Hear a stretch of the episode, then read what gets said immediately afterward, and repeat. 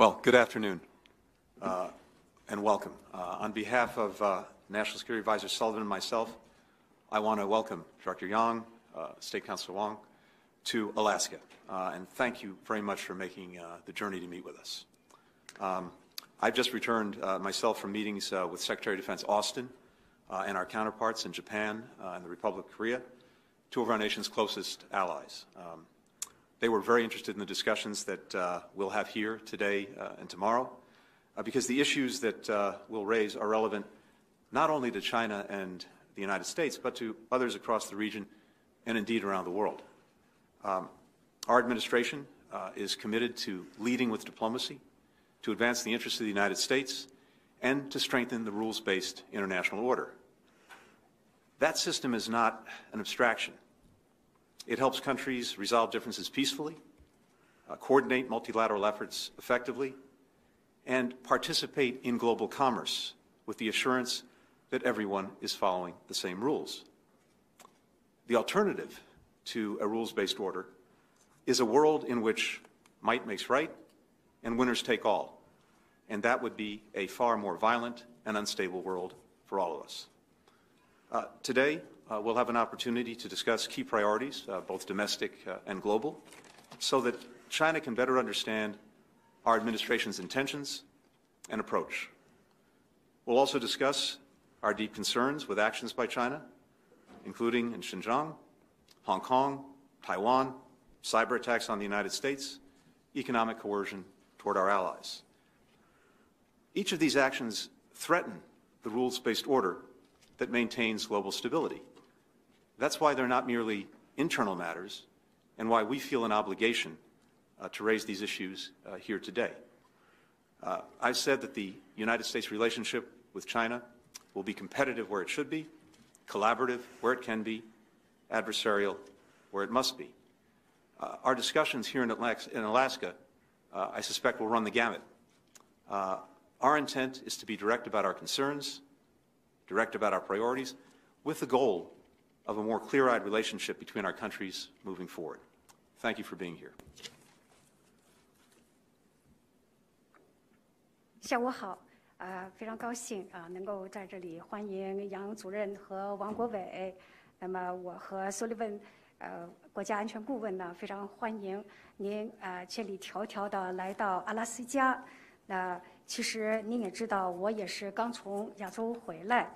我跟啊美国防长奥斯汀一道访问了我们在这个地区两个极其重要的盟友日本和啊大韩民国。我相信啊呃我们的盟友对于今天明天我们要讨论的议题是非常感兴趣的。那么因为啊这个我们要问的啊这些议题呢，不单对中国、美国而言是极其重要的，对于我们这个地区的啊这个盟友和伙伴。乃至全世界来说，都是啊极其关心的议题。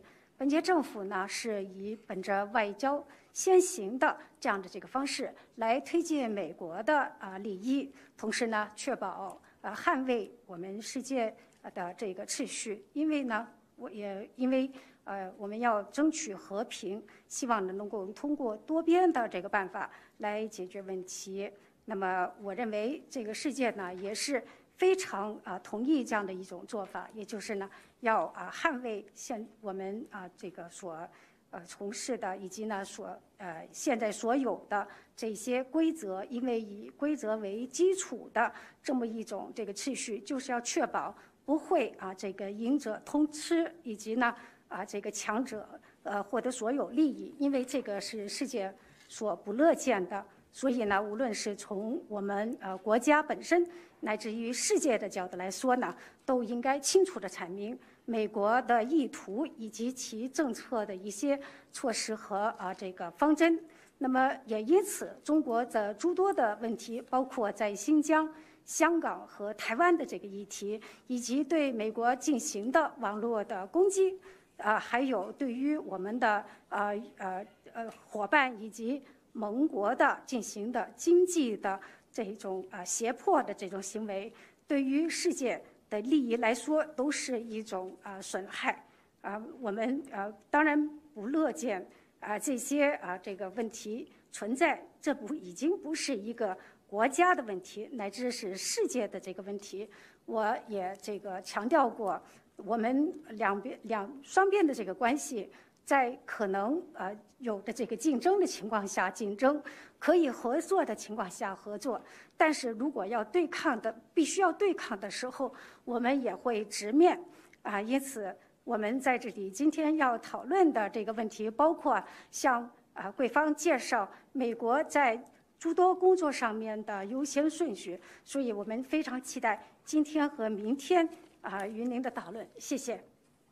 嗯 before turning to you, Mr. Director, um, I'd like to invite National Security Advisor Sullivan to say a few words. 我在请杨主任讲话之前呢，我想啊，请呃 Sullivan 呃国安呃助理讲几句话。Thank you, Mr. Secretary, and welcome to Director Young and State Councilor Wong. It's fitting that we're meeting here in Alaska. We may be far from the continental United States, but there are a few places that are as quintessentially American big hearted, resilient, intrepid. This is truly a, a, fitting place for us to host this meeting. Secretary Blinken and I are proud of the story about America we're able to tell here, about a country that, under President Biden's leadership, has made major strides to control the pandemic, to rescue our economy, and to affirm the strength and staying power of our democracy. We're particularly proud of the work that we've done to revitalize our alliances and partnerships, the foundation of our foreign policy.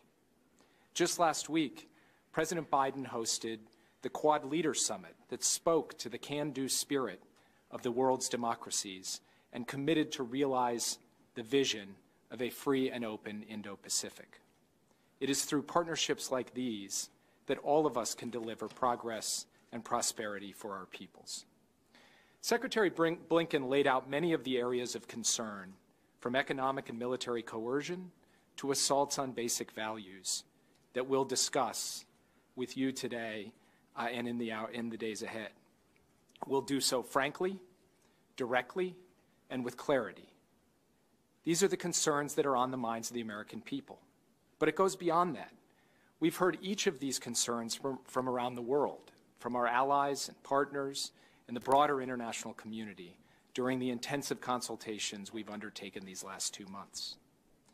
We'll make clear today that our overriding priority on the United States' side is to ensure that our approach in the world and our approach to China benefits the American people and protects the interests of our allies and partners. We do not seek conf conflict but we welcome stiff competition, and we will always stand up for our principles, for our people, and for our friends. We look forward to discussing all of these matters with you in the hours ahead. Thank you. 感谢国务卿，呃，我也跟国务卿一道啊、呃，非常诚挚的欢迎杨主任和呃王国伟到阿拉斯加的访问。啊，尽管呢，阿拉斯加离美国本土呢啊遥远，但是呢，没有一个州能够像阿拉斯州呃阿拉斯加州那样呃正确的代表了美国这种敞开怀抱以及呢有韧性的这么一种精神。那么可以说，它在方方面面都代表着美国的精神。那其实呃，国务卿和我呀。要重新叙述的，就是拜登总统一直强调的这么一个啊故事。我们可以看到啊，在很短的时间内，我们啊这个有效的抗击啊呃疫情，同时呢啊振兴了经济。那么在很多方面重新振兴了美国的啊力量和实力。那么可以说啊，这个呢也是代表了美国的最基本的啊这个。呃，一些这个呃精神和价值，那呃，拜登总统呢也呃体现了他的这个我们有能力做到，而且呢有这种呃乐观的这个精神的这样的这个政策。在不久之前，我们可以看到呃这个四方峰会的曾经呃成功的召开，同时呢，在呃我们跟盟友盟友一道。啊，再次的阐明了我们对于印太的自由开放的这个决心不变。同时呢，这也是一个非常好的机会，向啊全世界展示了美国的人民以及美国的啊利益。那么呃，我们可以看到啊，在这个呃，国务卿刚才所提到的这些一系列的这个举措当中呢，呃，也显示了呃我们对中国的一些做法的关切。这些包括在经济、军事上面，以及呢在民主价值上的一些啊这个对我们的盟友和朋友的胁迫啊。所以呢，这些也将是我们今天以及接下来的与中方讨论的重要的这个议题。我们啊认为，这些啊议题其实对于世界不单是美国的关切，也是世界很多这个国家，包括我们的盟友以及啊朋友的这个关切。啊，在过去的数个月当中，我们与啊盟友和朋友举行协协商的时候，他们都啊不约而同的向我们提出了这些关切。啊，因此。我们必须要阐明啊，这个向世界和中方阐明美国的一些这个做法和美国的想法，啊，进一步的促进和捍卫美国人民的利益。啊，我们呢，啊，很明显会啊面对啊这个之间的竞争，而且呢，以非常啊清晰的这个态度。阐明我们的这个立场，所以本着这个精神，我期待着今天和以后与中方的讨论。谢谢。王毅国务委员兼外长，应布林肯国务卿和沙利文先生的邀请，来美国安克雷奇，同你们两位。进行战略对话，呃，我们希望，呃，这是对话是真诚的、坦率的，啊，中美两国呢都是世界的大国，我们对地区和世界的和平稳定和发展都负有。重要的责任。中国刚举行的两会通过了第四十五经济社会发展规划和二零三五年的远景啊规划的纲要。中国呢，现在正在处于两个百年目标。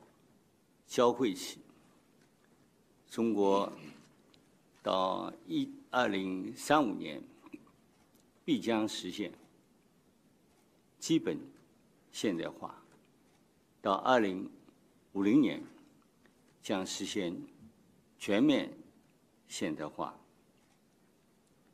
我们抗疫取得了啊。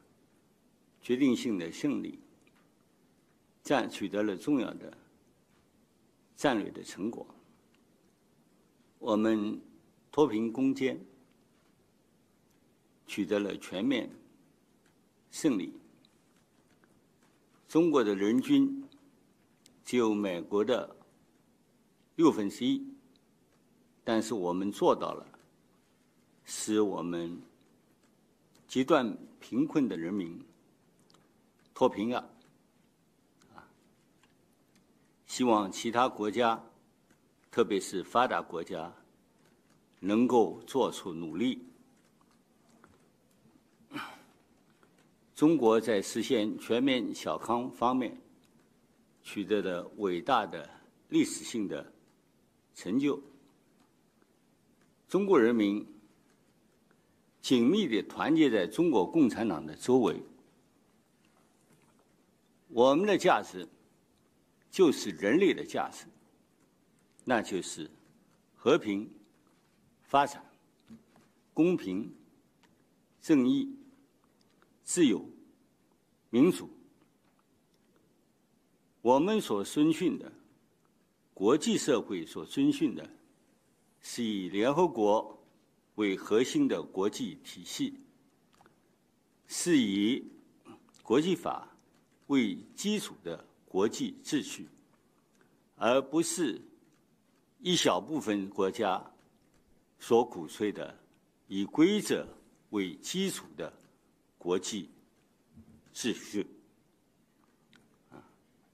美国有美国的式的民主，中国有中国式的民主。美国的民主不仅由美国人来评价，而且要由世界人民来评价。美国的民主到底做的怎么样？不是美国一家说了算了，而中国。这些年，通过改革开放，中国在各方面都取得了巨大的发展。特别是我们为地区和平和发展，为维护联合国宪章的宗旨和原则，做出了不懈的努力。世界上的战争。是其他人发动的，造成了很多人生灵涂炭，而中国要求各国走和平发展的道路，应该实行和平的对外政策，而不应该凭借自己的武力到处去进行侵略，去推翻其他国家的合法的政权。去屠杀其他国家的人民，造成了世界的动荡不安，而这些做法，归根结底，对美国也是非常不利的，啊，所以，美国现在需要的是改变自己的形象，而不是推广自己的所谓民主。而美国自己国内现在，很多人对美国的民主并没有信心，对美国的政府有各种各样的看法。而在中国，根据美国的民意调查，中国的领导人得到了中国人民的普遍的赞扬，所以任何诋毁。中国社会制度的做法都是徒劳的。事实已经证明，这种拙劣的做法只会使中国人民更加紧密的团结在中国共产党的周围，沿着我们所制定的目标前进。从五二年开始，我们就实行了。第一个五年计划，现在我们在实行第十四个五年计划，我们将一步一步的向前进。中国的发展不仅是要维护中国人民的利益，而且是要为世界在二十一世纪的发展做出贡献。中美两国都是大国，都负有。重要的责任，要为世界的和平、稳定和发展做出贡献。在例如抗疫、复产复工，在应对气候变化等方面，我们有很多的共同利益。人们应该摒弃冷战思维、零和游戏，应该。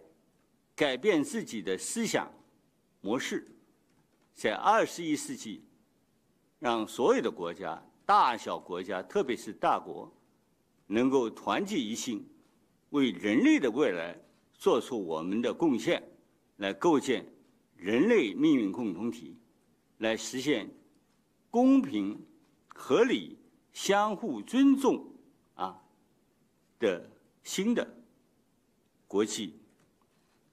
关系。关于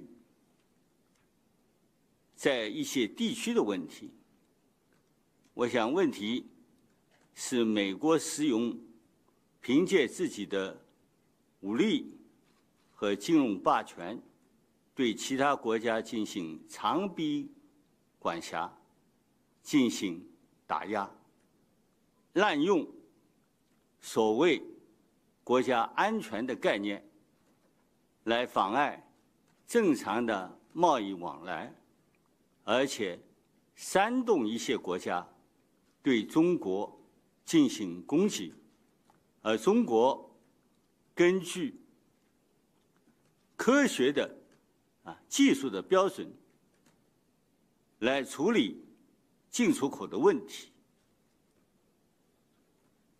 日本和韩国，你刚访问过的两个国家，恰好是中国的第二大、第三大贸易伙伴。东盟国家现在已经成为中国的第一大贸易伙伴，超过了欧盟，超过了美国，同啊他们的贸易额。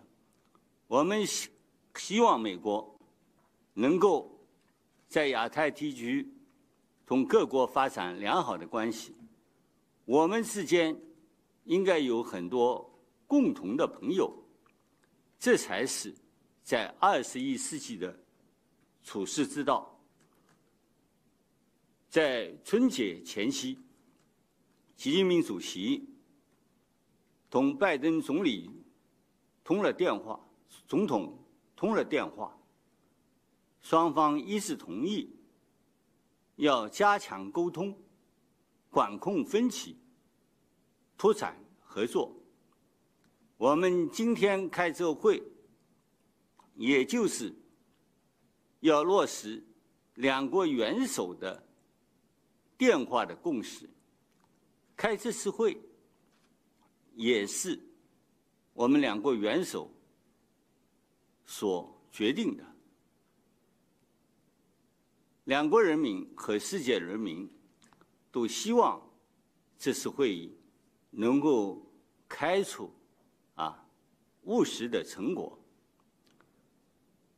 新疆、西藏、台湾都是中国领土不可分割的一部分。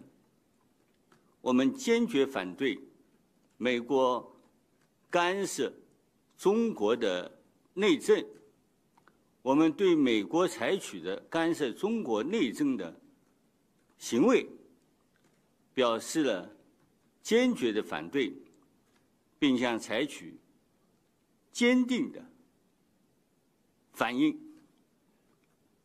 人权问题，我们希望美国在这方面能做得好一点。中国的人权事业。正在不断的取得进展。我想，事实已经说明，美国国内的人权确实是存在很多问题的。你们自己也承认这个问题，你们自己也承认，在世界上，啊，靠武力去解决问题是不行的。你们也自己承认，啊，去推翻。你们所谓的威权国家使用各种手段是失败的，而美国存在的人权问题是根深蒂固的，不是过去四年就存在的，啊，对黑人的屠杀早就存在这个问题，所以我想我们两国啊最好自己管好自己的事儿。不要转移矛头，把国内的问题没解决好，转移到国际上去。中国就是要把中国的事情办好，把我们十四亿人的人民的生活提高，这就是中国的外交的目标。同时，我们要为世界的和平稳定做出自己的贡献。中美两国干关系，啊，打开冰封时代以后，取得了很多的成绩，这是两国有识人士共同努力的结果，啊，这个结果是来之不易的。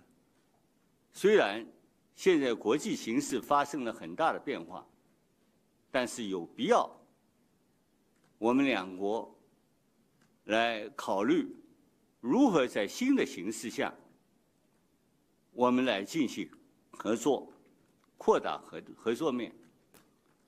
如果说我们之间有竞争的话，那么这些竞争主要还是在经济方面。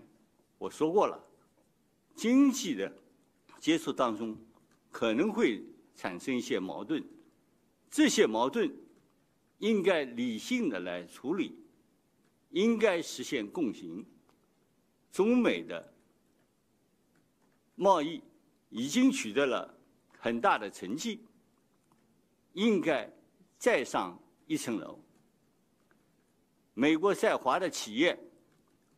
绝大部分认为，中国的营商环境是好的，没有人强迫他们待在那儿，他们愿意在中国，因为他们在中国啊能够得到好处，有他们的广阔的发展天地。我们认为，我们两国在新形势下，一定要加强。相互沟通，啊，妥善管理分歧，努力推进合作。我们不应该进行对抗。对抗的年代是有过的，对抗的结果对美国并没有什么好处啊，啊，美国拿到了什么好处？我看什么好处都没有，只是给美国。带来了很大的损害。我们中国是挺得过来的，所以我们对中美关系的评价，也就是习近平主席讲的，就是要啊不冲突、不对抗、相互尊重、合作共赢。不冲突、不对抗，也是。拜登总统自己通过电话跟习主席讲的，所以我们在这个层级应该全面的、正确的贯彻两国领导人的共识，使得中美关系能够重新回到健康、稳定发展的轨道上来。谢谢。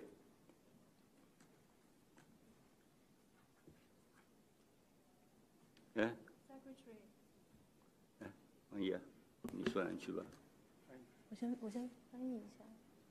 还要翻吗？翻吧你。那我先翻一下。It's a test for the interpreter. We're going to give the translator a raise. Yeah. Secretary Blinken and uh, Mr. Sullivan. The State Councilor and Foreign Minister Wang Yi and I have come to encourage the United States to have this strategic dialogue with the United States. We hope that this dialogue will be a sincere and candid one. Both China and the United States are major countries in the world, and together we shoulder important responsibilities to the peace, stability, and development of the world and the region. In China, we have just concluded the Lianghui, or the two sessions of the National People's Congress and the Chinese People's Political Consultative Conference. During the sessions, we adopted the outline for the 14th five-year economic and social development plan and the long-range objectives through the year 2035. For China, we are now in a historic year where we will move from finishing the first centenary goal to the second centenary goal. And by the year 2035, China will surely achieve basic modernization. And by the year 2050, China will achieve full modernization. China has made decisive achievements and important strategic gains in fighting COVID 19, and we have achieved a full victory in ending absolute poverty in China. China's per capita GDP is only one sixth of that of the United States, but we have managed to end absolute poverty for all people in China. And we hope that other countries, especially the advanced countries, will make similar efforts in this regard. And China has also made historic achievement in building the country into a moderately prosperous one in all respects. The Chinese people are closely rallying around the Communist Party of China. Our values are the same as the common values of humanity. Those are peace, development, fairness, justice, freedom, and democracy. What China and the international community follow or uphold is the United Nations centered international system and the international order underpinned by international law, not what is advocated by a small number of countries of the so called rules based international order. And the United States has its styled uh, United States style democracy, and China has the Chinese styled democracy. It is not just up to the American people, but also the people of the world to evaluate how the United States has done in advancing its own democracy. In China's case, after decades of reform and opening up, we have come a long way in various fields. In particular, we have made tireless efforts to contribute to the peace and the development of the world and to upholding the purposes and principles of the UN Charter. The wars in this world are launched by some other countries, which have resulted in massive casualties. But for China, what we have asked for for other countries is to follow a path of peaceful development. And this is the purpose of our foreign policy. We do not believe in invading through the use of force or to topple other regimes through various means or to massacre the people of other countries because all of those would only cause turmoil and instability in this world. And at the end of the day, all of those would not serve the United States well.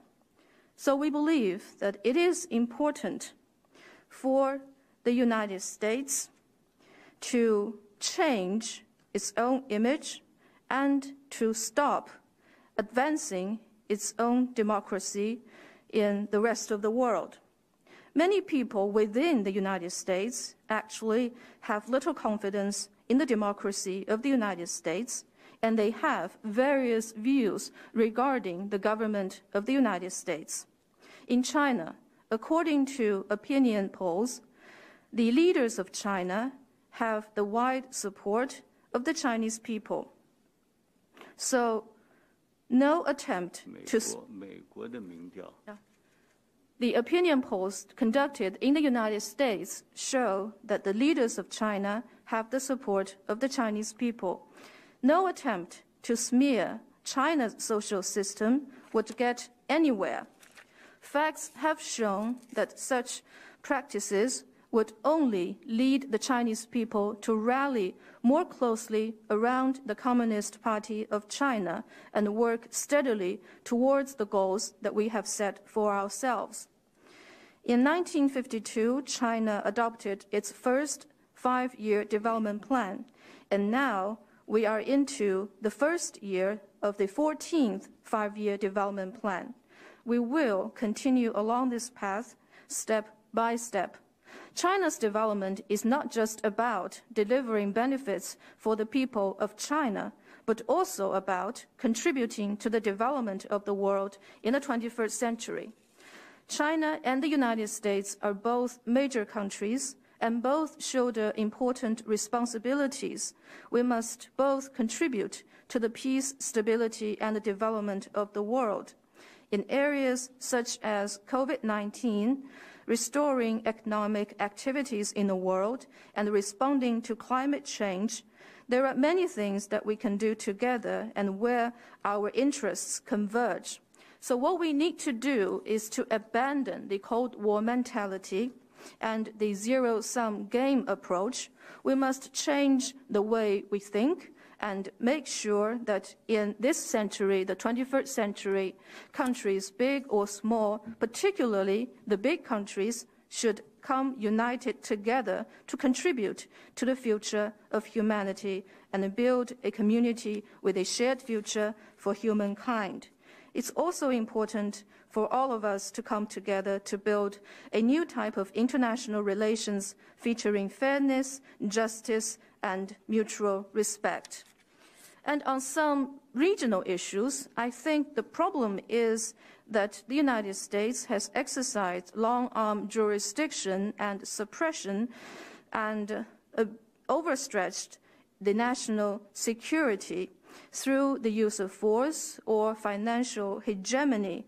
And this has created obstacles for normal trade activities and the United States has also been persuading some countries to launch attacks on China. And uh, as for China, we believe and we have handled import and export related issues according to scientific and technological standards. Uh, Secretary Blinken, you said you just came back from Japan and uh, the ROK.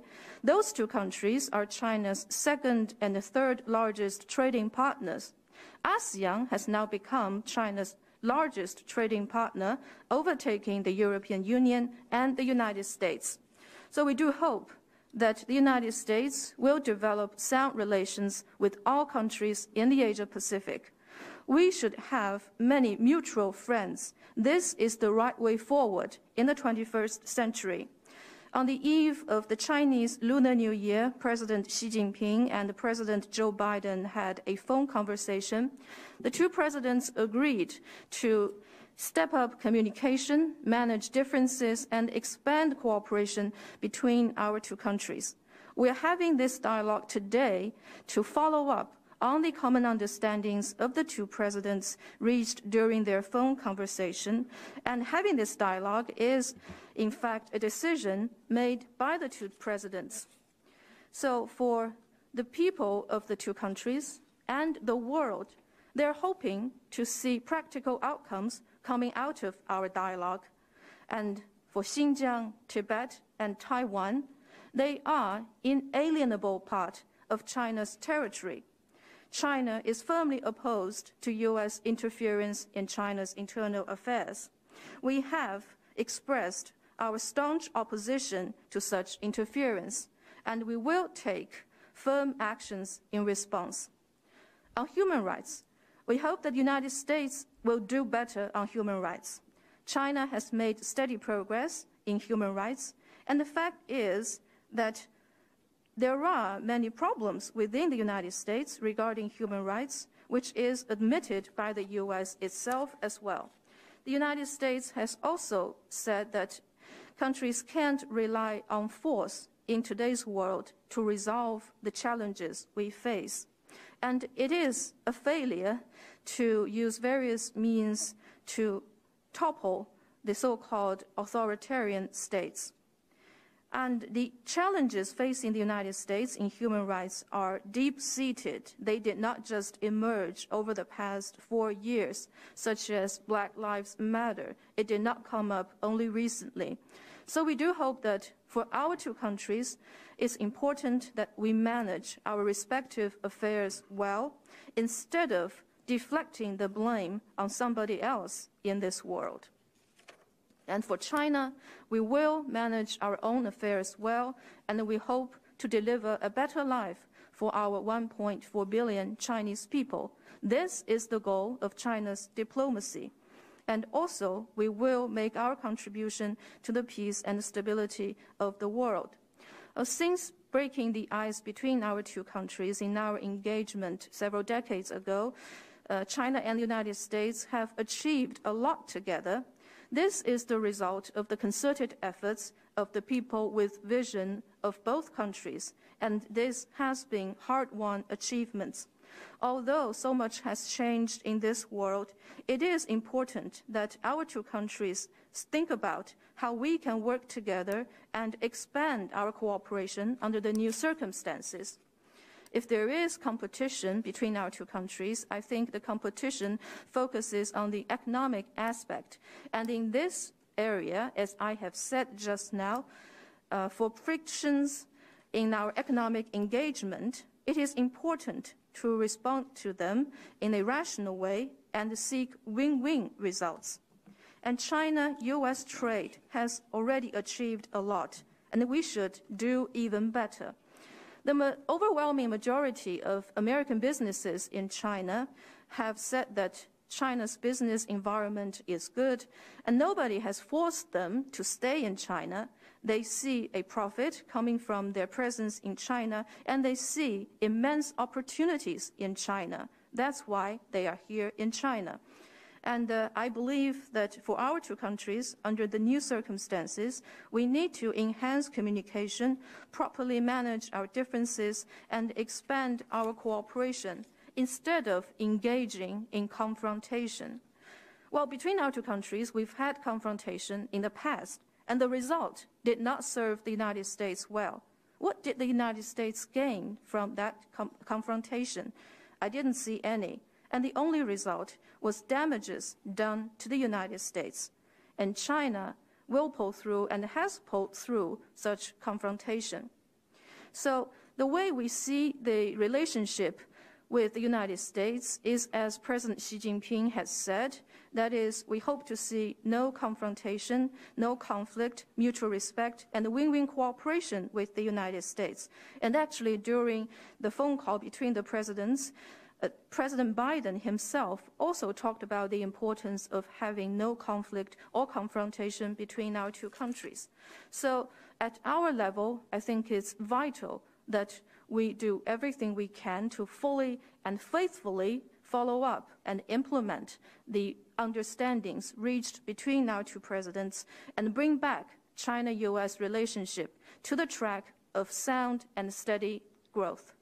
关于所谓这个网络袭击问题，我想想，网络袭击的能力啊，使用方面，美国都是冠军。On cyber attacks, let me say that whether it's the ability to launch cyber attacks or the technologies that could be deployed, the United States is the champion in this regard. 呃，倒打一把是不行的。 Well, you can't blame this problem on somebody else. 美国不代表国际舆论， The United States itself does not represent international public opinion, 西方也不代表国际舆论。 and neither does the Western world. 无论是从人数上来讲， 还是从世界潮流来讲，西方的舆论不能被认为是国际舆论。Whether judged by population scale or the trend of the world, the Western world does not represent the global public opinion. 所以，我们希望美国在讲什么普世价值啊，什么国际舆论的时候啊，想想自己啊心里是不是踏实？因为你们不能够代表，你们只能代表美国政府。 So we hope that when talking about universal values or international public opinion on the part of the United States, we hope the U.S. side will think about whether it feels reassured saying those things because the U.S. does not represent the world, it only represents the government of the United States. 我认我认为世界上绝大部分国家不承认美国所说的普遍价值，不承认美国的言论就是国际舆论，不承认少数人制定的规则就是所谓以规则为基础的啊国际秩序。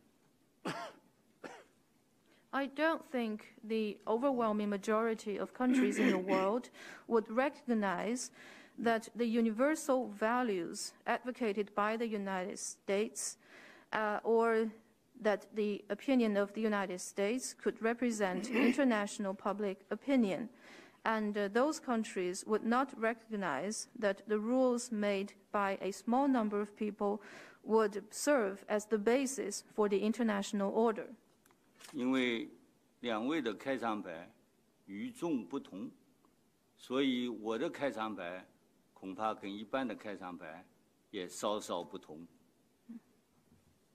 Oh, because, Mr. Secretary and NSA Sullivan, you have delivered some quite different opening remarks. Mine would be slightly different as well.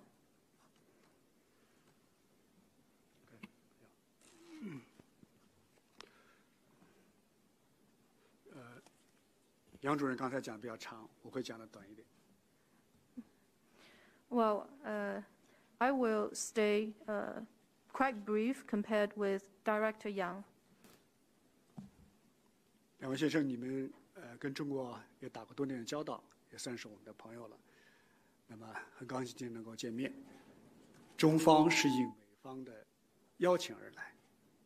安卡德奇这个地方，就像刚才沙利文所讲的，处在中美航线的中间的位置，所以可以说这个地方既是中美交往的一个加油站，也是我们两国相向而行的一个交汇点。过去几年，由于中国的正当的权益受到了无理的打压，中美关系遭遇到了前所未有的严重的困难。这种局面损害了两国人民的利益，也损害了世界的稳定和发展，不应当再继续下去了。中方过去、今后、将来都绝不会接受美国方面的无端的指责。同时，我们要求美方要放弃动辄干涉中国内政的这种霸权的行径。这个老毛病应该改一改了。我尤其要在这里指出的是，就在三月十七号，美方竟然在涉及到香港问题上再次升级对中国的所谓的制裁。这种粗暴干涉中国内政的行径，激起了中国人民的强烈的愤慨，我们当然坚决的予以反对。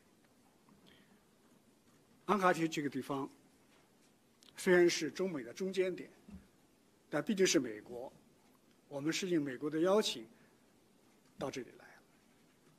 但是，竟然在我们出发的前一天，美国发起新的对华制裁，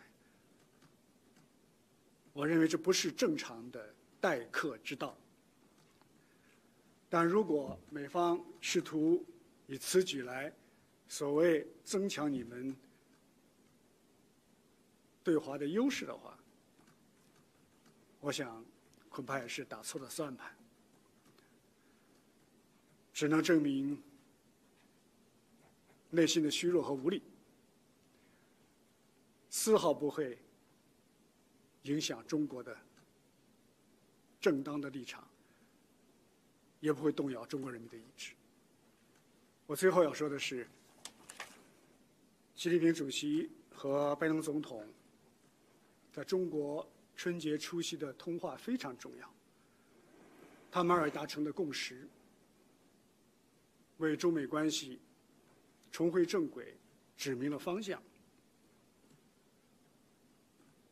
国际社会高度关注今明两天我们在这里的对话，高度关注。双方能否各自显示出诚意和善意？能否从这里向世界发出积极和正面的信号？我们对此拭目以待。如果美方愿意的话，我们愿意共同 把这份责任承担起来，把我们应该做的工作做好。我就说这些，谢谢。 Secretary Blinken, NSA Sullivan, uh, you have been involved in the relationship with China for many years, so you're also true friends for the Chinese people. And uh, I would say that uh, I am uh, pleased to meet you today. And uh, uh, China, the Chinese delegation, is here at the invitation of the United States. And uh, as NSA Sullivan said, Anchorage is the midpoint of the air route connecting our two countries.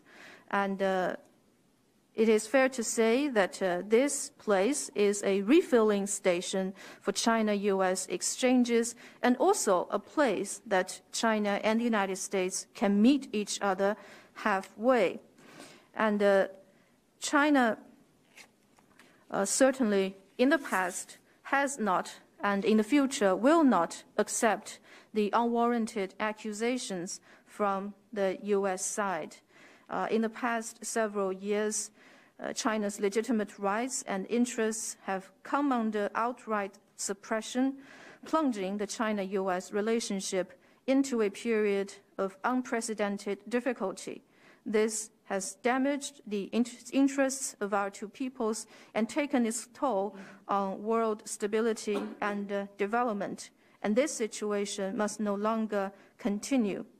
And China urges the U U.S. side to fully abandon the hegemonic practice of willfully interfering in China's internal affairs. This has been a long-standing issue, and it should be changed. It is time for it to change.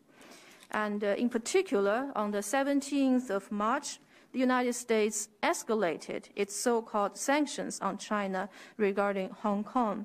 And the Chinese people are outraged by this gross interference in China's internal affairs, and the Chinese side is firmly opposed to it. Uh, Anchorage is a midpoint between China and the United States, but after all, it's still the United States territory. And uh, I have said that the Chinese delegation has come here at the invitation of the United States. However, just on the day before our departure, the United States passed these new sanctions. This is not supposed to be the way one should welcome his guests. And uh, we wonder if this is a decision made by the United States to try to gain some advantage in de dealing with China but certainly this is miscalculated and only reflects the vulnerability and weakness inside the United States. And this will not shake China's position or resolve on those issues. And let me also say that the phone conversation that President Xi Jinping and President Biden had on the eve of the Chinese New Year is a very important one. And during this phone conversation, they reached some common understandings that have pointed the way forward for us to bring back the China-US relationship onto the right track. And the international community is following very closely our dialogue for today and tomorrow. They're watching whether our two sides will each demonstrate goodwill and sincerity, and they are watching whether this dialogue will send out a positive signal to the world so we will be watching what will happen today and tomorrow. And if the United States is willing, I think our two sides should step up to this responsibility and deliver on this task that we are given. I will stop here. Thank you. Uh, thank you very much. Um, given, uh, hold, hold, on one second, please. Hold on one second. Um,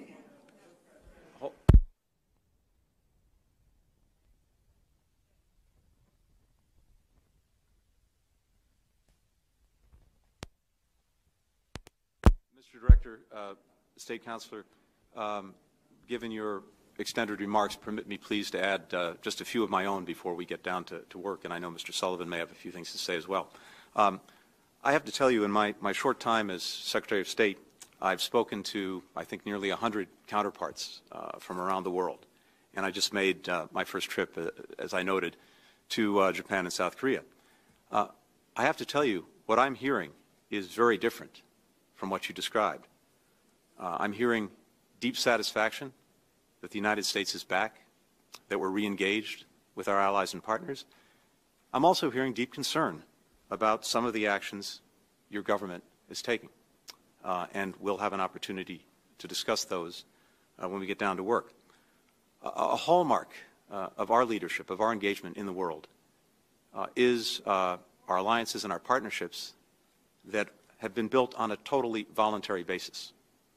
Uh, and it is something uh, that President Biden is committed to reinvigorating and strengthening. Uh, and there's one more uh, hallmark uh, of our leadership uh, here at home, and that's a, a, constant quest to, as we say, form a more perfect union.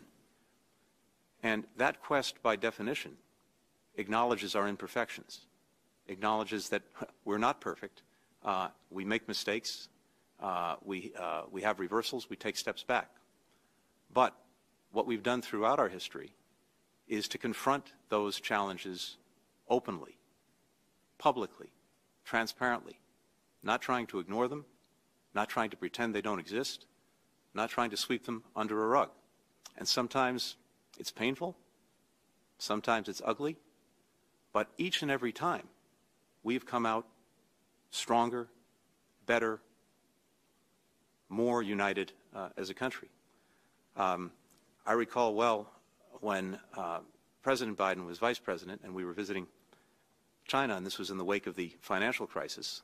Uh, there was much discuss discussion then, uh, including with, uh, with then uh, Vice President Xi Jinping. And Vice President Biden at the time said, it's never a good bet to bet against America. And that remains true today. 呃，感谢。那么，因为啊，呃，杨主任和王国伟呢都讲了很长的这个讲话，所以我这里呢也想补充几句。我相信，呃，Sullivan，嗯，呃，国安助理呢也会呃接着讲几句话。那么尽尽管呢我在任上的时间并不长，但是呢我在世界范围内跟超过一百个呃这个国家呃相关的这人员呢呃通过话。那么您也知道，我第一次的出访呢是日本和韩国，所以呢，我从他们那儿听到的跟您讲的是大不相同的，因为他们呢都表示了非常的不满，同时呢非常高兴美国重新回来了，而对于中国啊，还在很多方面呢都表示了深刻的关切。那么这个当然就是我们接下来要讨论的一些啊内容。那么其实，在世界上。美国所体现的这么一种领导力啊，可以说啊，也就是从这个呃世界范围内，我们的呃盟邦也好，或者呢是朋友也好，啊，在跟我们一道呢，都是出于自愿的。就好像拜登总统曾经强调过的，其实美国有一个特质，那么其中呢，就是我们承认，也是我们常说的。美国并不是一个已经完美的联邦，也就是说，我们可以做得更好。我们承认自己并不完美，我们也曾经犯过错误，而且呢，也有啊往倒退的时候。但是，纵观美国的历史，我们都是以公开的、开放的、透明的方式来处理这些问题。我们并不回避。我们也没有啊，这个假装它不存在，或者呢把它啊扫在一个角落里头，啊不去处理。在这个过程当中呢是非常痛苦的，而且呢也是非常艰难的。但是每一次在我们克服了这些困难之后，美国作为一个国家显得更加强大，人民更加团结，啊国家更加美好。那么我记得在。啊，这个金融危机的时候呢，拜登总统当时也访问了中国，与当时的啊副主席习主席呃习近平先生有过很多的这个接触和对话。其中啊，他啊非常啊这个严肃的说过一句话，呃，打赌美国不行，一定是输的。Just briefly. To add to what Secretary Blinken has said, because I was actually going to make the same point without us even consulting. A confident country is able to look hard at its own shortcomings and constantly seek to improve. And that is the secret sauce of America. The other secret sauce of America is that our people are a problem solving people, and we believe that we solve problems best when we work together with allies and partners around the world. Just a couple of weeks ago, the United States landed another rover on Mars. And it wasn't just an American project. It had technology from multiple countries, from Europe and other parts of the world. And it is also going to leave behind a collection of material from Mars that the United States and Europe will build a uh, device that can fly there to pick it up and bring it back. That is what can be accomplished by a country that is constantly reinventing itself, working closely with others, and seeking constantly to produce the kind of progress that benefits all, that is rooted in a concept of human dignity and human rights that is truly universal, that every man, woman, and child in this world aspires to. So we look forward to the conversation today, but I do hope this conversation will be one carried out with confidence on both sides. So it's not lectures or long, uh, winding statements. It's the opportunity for us to explain where we're coming from, to hear where you are coming from, and to indicate at bottom what our principles, our priorities, and our long-term strategies are. That's what we hope for in the dialogue that lies ahead. That is the spirit with which we approach this, and we look forward to continuing the discussion today. Thank you, everybody. 啊，这样我呢也想接着讲几句话。其实我要讲的话呢，国务卿刚才呢啊几乎都啊这个讲过了。呃，但是呢，我要说明的是，其实啊，一个真正有 自信的国家，就是呢能够直面它的缺点，而且而且呢啊希望能够啊不断完善、精益求精的这个国家。这个可以说也是美国成功的秘诀。那么另外的一个秘诀呢，就是美国人民是一个善善于解决问题的人民，尤其呢善于与啊这个朋友和啊这个盟友一起解决问题。那么前几个星期前呢，我们的这个呃火星探索器啊在火星的表面降落。其实这个不单是含有美国的技术，它也有来自世界各国，包括欧洲一些国家的这个技术。那么我们呢将会在火星啊这个收集一些啊这个啊样本儿。那么这个之后呢，通过啊与欧洲的合作，重新返回火星，把这些样本呢带回地球。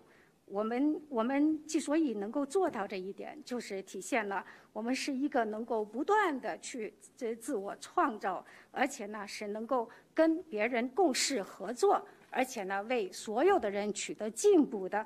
啊，这么一个这个国家，我们呢非常尊重人的尊严、人人权啊，呃，因此呢，我们希希望能够让所有的这个人呢都能够啊这个获益。其实我们的这个要进行的对话，并不是啊我们啊这个各说各话，或者是长篇大论的进行啊这种啊这种啊言言辞的表述，而是呢真正的体现。我们双方自己的这个信心，同时呢，他也给我们这么一个机会，来告来解释我们既所以有这些想法的这个原因，也倾听对方的啊这个表述啊，也就是呢，尤其是长远的战略的这个角度呢，进行这个介绍。所以我是本着这样的精神来期待我们今明两天的讨论。谢谢。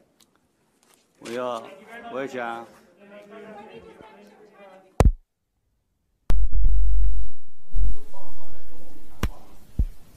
So was it carefully all planned and was it carefully orchestrated with all the preparations in place? Is that the way that you had hoped to conduct this dialogue? 我们把你们想的太好了，我们认为你们会遵守基本的外交礼节。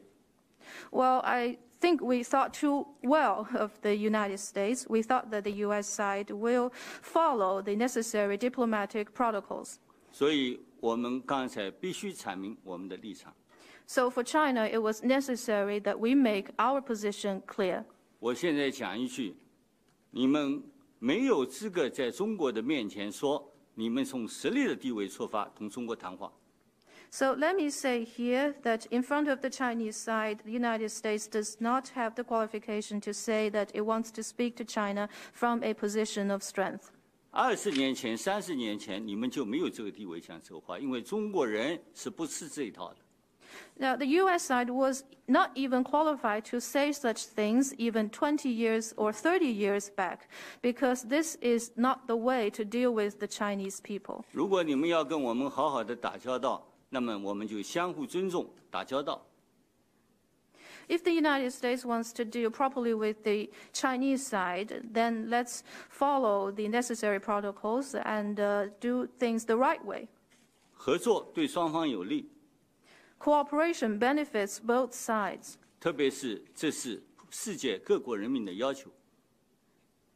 In particular, this is the expectation of the people of the world. 至于说美国人民百折不挠，美国人民当然是伟大的人民，中国人民也是伟大的人民啊。 Well, the American people are certainly a great people, but so are the Chinese people. 难道我们吃洋人的苦头还少吗？ So, had the Chinese people not suffered enough in the past from the foreign 难 countries? 道我们被外国围堵的时间不还短吗？ Well, time has not been short since China started being encircled by the foreign countries. 只要中国的制度制度对头，中国人民是聪明的，啊，要卡住我们是卡不住的。 Well, as long as China's system is right with the wisdom of the Chinese people, there is no way to strangle China. 历史会证明， 对中国采取卡脖子的办法来打压的办法，最后损受损失的是自己。Well, history will show that one can only cause damages to himself if he wants to strangle or suppress the Chinese people. 你们愿意跟欧洲人到别的星球上去？如果你们愿意同中国合作，我们欢迎啊。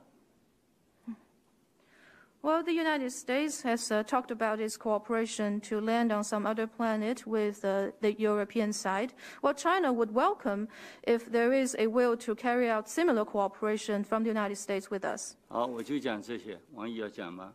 Well, I'll stop here. Would uh, the State Councilor wish to add? 斯万斯铁斯，呃，两位先生都提到了，呃，你们这次出访期间，呃，据说，呃，认为中国 对你们出访一些国家给予了所谓的胁迫，我不知道是他们的抱怨，还是美方的一种呃主观的臆断。那么，中美关系和中日关系，以及中澳关系，不能够混为一谈。各有各的问题，也各有各的立场。尤其是，呃，你们在并没有跟中方交换意见之前，就给中方戴上个帽子，说我们是胁迫，这难道是一种正确的态度吗？当然，中方是不能接受的。如果仅仅是因为是你们的盟友，你们就会不分青红皂白，不分是非曲直，就要袒护他们的一些错误，那恐怕这个国际关系就很难正常的发展。所以，我觉得不要轻易的就给别人扣上什么胁迫的帽子。到底谁在胁迫谁？我觉得世界人民会有公断，历史也会做出一个结论来。当然，如果你们有兴趣的话，我们也跟你们进行在相互尊重基础上来深入的交换意见，增进我们彼此的了解。谢谢。